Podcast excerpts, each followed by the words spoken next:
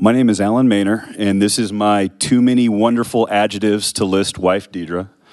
Um, we've been together for seventeen and a half years and married for twelve and a half of those. We have three amazing children, Paxton, who's eight, Blakely, who's about to be six, and Easton, who's four, and our fourth child to be born in September, Colson. I grew up in Phoenix, raised Jewish by a mother whose family was Jewish and a father whose family was Southern Baptist, but who'd been turned off to it as he'd seen it practiced. We were religious, going to temple uh, once a week and going to midweek classes part of the time, celebrating Jewish holidays and upholding traditions. However, this had zero bearing in influencing my family's life or my own. God was impersonal and distant, and there was no relationship or true understanding of what he wanted for me, only what he seemed to want from me. My parents were loving, and in many ways, I'm thankful for how I was raised. However, life was also chaotic in many ways. For as long as I can remember, my father was hot-tempered and angry, and I was frequently on eggshells around him. Later in college, I found out this was partly because he'd been a highly functioning alcoholic most of my life. This struggle with addiction became a part of the story for my brother and I as well. My mother, my mother struggled with depression and emotional issues, which manifested in a fear of man and people-pleasing. Exodus thirty-four seven says, "Apart from God, the iniquity or sin of the father and mother will be visited on children." I would come to find that this was true for me, not that I needed any help since I had plenty of my own sin to face. In my youth, I desired desperately to fit in and attain popularity, but instead I was an outcast with few friends. I was a nerdy kid, bullied mercilessly through most of grade school, often humiliated. I learned how gratifying hatred, anger, and unforgiveness appeared to be. That was a pattern that stayed with me, as did becoming hypersensitive to what others thought of me and not allowing myself to feel vulnerable, victimized, or mistreated. My biological father was in a horrible train accident when I was young, leading him to excessive use of pain pills, which turned into harder drugs. He was never the same again. Mental illness ran in the family, and I didn't feel well loved by his side of the family, and I witnessed a lot of chaos. On the other hand, my mom's side of the family was extremely loving and always there for us. My parents divorced when I was around five, and although my mom had us most of the time, we would visit our dad some weekends. What's most prominent in my memory was his need to have a steady stream of girlfriends. This seems to have shaped my mindset for seeing what codependency looked like. I vividly remember the last time I saw him, and since that day, there has been no communication. When my mom's new husband wanted to formally adopt my brother and me, our biological dad didn't even think twice before giving up his rights, and just like that, he was done with us. Although abandoned by my earthly father, I didn't know there was an even greater father battling for my attention, one that would never leave me or forsake me. My stepdad seamlessly took the place of my biological father and always made us feel as if we were his own. My parents kept us grounded and taught us a lot of great life lessons. They rarely argued. Although we were brought up in a peaceful, calm home, a model for handling conflict was not displayed well, which had a huge impact on me later, not knowing how to conduct myself when conflict ensued. Growing up, I was extremely shy and remember others laughing at and mocking me for silly things. I thought I must be an outcast and coped by retreating and isolating. I was filled with fear that I would disappoint people. I was a, get, a good kid, made good grades, and graduated with honors. I was a great performer, but on the inside, I was timid and wanted to be accepted. Little did I know that Christ had already accepted me, regardless of how awkward I perceived myself to be. Growing up Catholic, I went through the motions of the religion, but I couldn't tell you who God was, and I certainly didn't understand that I could have a relationship with him, nor what, nor what that would look like. I found my identity in being in relationships and felt I needed to drink in order to open up for my shyness and for people to like me. I clung to guys who left me heartbroken, and the only way to cure that was to find another man that would love me. Connecting the dots, my biological father's endless stream of girlfriends subconsciously trained me for this. I felt worthless but craved this attention. I was leaning on my own ways to make myself happy. Proverbs fourteen twelve described me well. "There's a way that seems right to man, but its end is the way to death." Finally, it got to a point where I was tired and disappointed that none of my relationships were working out and was done trying. Then I met Alan. I was a late bloomer, and combined with beginning to work out hard my first year in college, my physical appearance changed dramatically. I started getting attention from girls and thrived on it. During my freshman year of college, a friend brought me to a Young Life meeting where, after hearing the Bible read and hearing about the truth of Jesus, I accepted Christ in prayer right there that night. Jesus tells the parable of the sower, and that's how I describe my faith from that point. With shallow ground, I quickly sprouted up, passionate about the Word, and attended Young Life every week, along with church usually twice a week. However, the appeals of the world choked out faith, where I had a corrupt belief that God was withholding good from me, not allowing me to pursue my fleshly desires right at the time I was able. And while I saw others around me, even those Christians, doing that and seeming to be fulfilled by it. So within six to twelve months, my faith was in name only. Once I'd reinstalled myself as my own God, the attention from girls I desperately sought after to feel a sense of worth finally came in abundance. And since it was all about feeding my identity, relationships were frequent, transactional, and inappropriate. I didn't know it at the time, but my history with pornography from a young age, combined with the wrong view of God's design for sexuality, resulted in sex addiction. Although I was doing well in college, my life revolved around drinking, partying, and nightclubs. Despite this, I had always thought of myself as a good guy that just hadn't met the right girl.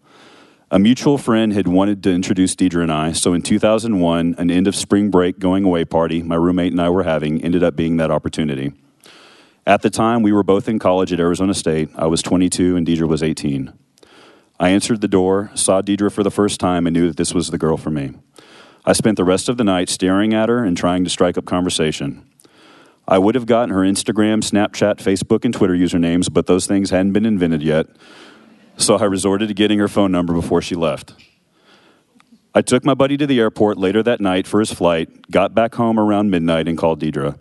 We talked until about four a.m. I knew instantly that I wanted to be with her and only her. Within a few days, we had committed to being only with each other.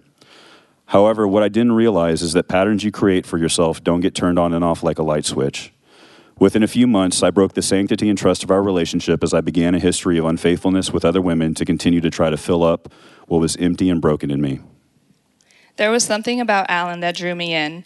Our relationship was great at first. Then we started fighting often due to trust issues, jealousy, and lies. Because of my need for a man to love and fulfill me, and because he stuck around longer than any of my other relationships, I thought it was a good idea to move in with him. But all the issues we had before were still there, and we did nothing to change them other than make promises we knew we wouldn't keep. I stayed in the relationship, though. Romans eight twenty-eight says that God works for the good of those that love him, who have been called according to his purpose. Well, he was there throughout all of this, and even though I didn't realize it, he was holding my hand, bringing me closer to knowing him and redeeming what was his. John eight, John eight thirty-four says, "The one who practices sin is a slave to sin." As I said, while dating, I was beginning to learn just how enslaved I was to sin. This led to serious distrust on both sides, as Deidra's distrust of me led her to violating privacy and obsessive, aggressive behaviors that led to my own distrust. There was very little emotional intimacy, and obviously spiritual intimacy was non-existent. And yet, I couldn't imagine my life without Deidra because I did love her, although as, imperf- as imperfectly as you possibly could. I was so angry at my own brokenness, lack of joy, and inability to will myself to put a stop to sin that it overflowed towards Deidra. Luke six forty-five says, "Out of the abundance of the heart, the mouth speaks." Conflict was extremely unhealthy. My normal response was frustration and anger, where verbal abuse were common, and I'm still ashamed to think about it. I could tell Alan loved me despite all of our issues. After college graduation, we both moved to Texas and decided to get married. We would talk about God, and based on our own understanding, we concluded that we didn't care to have anything to do with him.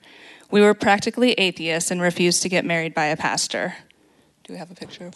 Oh, yeah, there it is. um, after a fight a couple months before the wedding, I was contemplating calling the whole thing off, but didn't for fear of disappointment from others. My distrust of my husband had me running in circles, trying to be places he was at, keeping up with his schedule and outings, playing investigator, trying to hack into his accounts. It was exhausting. There were public fights, divorce threats, and me always giving in and admitting that the fights were all my fault. I didn't want to be alone or left by him. My fear of abandonment that started with my father was overwhelming. In late two thousand eight, on a business trip in Taiwan, I took a high-speed train between meetings in the northern part of the country to the southern part. In the course of three hours, I got on that train and off that train a different person, thanks to God's divine intervention. Matthew seven twenty-four through twenty-seven says, "Everyone who hears these words of mine and does them will be like a wise man who built his house on the rock. And the rain fell, and the floods came, and the winds blew and beat on the house, but it did not fall, because it had been founded on the rock. And everyone who hears these words of mine and does not do them will be like a foolish man who built his house on the sand. And the rain fell, and the floods came, and the winds blew and beat against the house, and it fell. And great was the fall of it. I had grown tired of the sand and was ready to rebuild. I returned to Deidra with the gift that God gave me of eyes that could see my life clearly, my addictions, the right view of priorities, and the fact that I needed to orient everything around Christ as the center. We searched for a church and found Watermark at the beginning of two thousand nine and never left, experiencing an unimaginably faithful body there. God slowly began to change me as he gave me power over struggles and stripped them away. First infidelity, then pornography, then less anger and more gentleness, then less materialism and greed, then ground taken with lust in my mind, and so on. We began efforts to start a family, something that couldn't be considered seriously previously with the volatility of our marriage. And I felt that God had rescued me just in time to save our marriage. And just as Second Corinthians five seventeen illustrates, since the old me was gone, dead and buried, I considered the need to ever bring my past to light, gone with it. I truly believed this for a few years until I matured as a believer and knew God's word better. It was then it was clear that light and dark have no fellowship, as Scripture says, and that I needed to confess to truly bring healing and oneness. But by then, our marriage was healing, and I couldn't imagine voluntarily destroying it again. Again, I had a problem with trusting just how amazingly good Jesus is." Alan's business trip to Taiwan changed our lives. I saw a transformation in him that was incredible and started realizing he certainly couldn't be doing this on his own. God was doing work in his heart. God used Alan to bring me to him. He had his hand on me as he was chipping away at the false identity I was satisfying through the need to feel accepted. After some reluctance, we decided to join a community group, which has been the best decision in our walk with the Lord. The fighting decreased as we took some of our problems to the group and started trusting God and doing things his way, leaning not on our own understanding. My trust in Alan gradually increased. We started growing together, putting God in the center of our relationship. Don't get me wrong, our marriage was by no means a ten, but it was improving from the low we were at before. Divorce was now off the table and not to be threatened. In March two thousand fifteen, God finally gave me the courage, driven by the trust in him, to confess to Deidra who I'd been. I couldn't have and probably wouldn't have done this without community. Mark fourteen thirty-eight says, "The spirit is willing, but the flesh is weak, and I refuse to put off life-giving confession any longer. So I needed to bring it into the light and have my community hold me accountable." The aftermath was traumatic, traumatic for us both, as I watched my best friend suffer from my betrayal. It was excruciating. Deidra was devastated to learn the truth, and in turn, I was brokenhearted to see the pain that my sin had caused. After our marriage had been resurrected, intimacy was destroyed again, and we each shed so many tears in the ensuing days. Really, God, this was your plan? The answer was a resounding yes, and I'm so thankful that Jesus gave me the ability to trust and hope in him while it was happening. Right before my confession, Kyle Kegler told me at lunch that there are two main things that break marital intimacy: past abuse and hidden sin. Check and check. The intimacy we had wasn't the full beauty of the intimacy that God promised, and he is so good he desires more for his children and their marriages. In chapter two, verse twenty-five, the prophet Joel relays a promise from God: "I will restore to you the years the locusts have eaten." Psalm one forty-seven three says, "He heals the brokenhearted and binds up their wounds." God could not have been more faithful to those truths. And finally, Second Corinthians twelve nine says, "My grace is sufficient for you, for my power is perfected in weakness." Paul goes on to write what I myself can attest to: "Therefore, I will boast all the more gladly of my weaknesses, so that the power of Christ may rest upon me." We were very weak indeed, but God wasn't done. Alan's confession made me lose my trust in him again, which rocked my world. I drew back and allowed my flesh to take over, as I was having difficulty distinguishing, distinguishing truth versus lies. Instead of displaying the fruits of the Spirit, I found false contentment in making him feel bad for what he had done to me. This led me to acknowledge that I was just a lukewarm believer, and Jesus says in Revelation three sixteen, "Because you are lukewarm and neither hot nor cold, I will spit you out of my mouth." I put my hope in circumstances and let them be my anchor instead of Christ. Being able to forgive was something I knew I needed to do, but held on to not doing it tightly. I would will myself to say that I forgave him so that it looked like I was being obedient, but God knew my true heart. With the help of community who had been pressing hard into me, my hard heart was finally softening enough to understand the grossness of my own sins, and the scale slowly started to fall from my eyes. Ezekiel thirty-six twenty-six says, I will give you a new heart and put a new spirit in you. I will remove from you your heart of stone and give you a heart of flesh. After realizing the grace God had shown me and the stone being chipped away, I was finally able to see the Holy Spirit working in me. It had been nudging me to recognize sin in my own life that I was so ashamed of that I kept pushing it back down.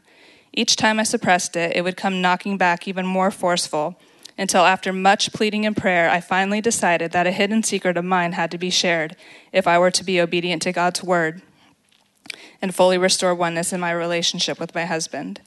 One evening in April two thousand seventeen, I confessed to Alan that I was unfaithful to him during our early years of dating. My need to be fulfilled by a man led me to seek out someone else when times were rough in Alan's and my relationship. I had patterned myself to seek this attention from others and let my flesh take over. After my confession, I truly felt that God took a hold of me, and this obedience brought me closer to him, as without it, my walk wouldn't be where it is today. This was all God working in me. I was scared as to what Alan's reaction would be, if it would be similar to my reaction to him, full of hatred. I thought he would surely leave me, but being faithful and obedient was more important. He met he met me with immediate forgiveness that completely blew my mind. After everything I put him through, he was able to love the sinner and hate the sin. God has radically redefined me. The adjectives I could have used to define myself, B C before Christ, were addicted, angry, controlling, deceitful, dishonest, doomed, empty, enslaved, graceless, greedy, hard-hearted, selfish, unloving, unkind, unforgiving, and on and on. But praise God that that's not who I am anymore.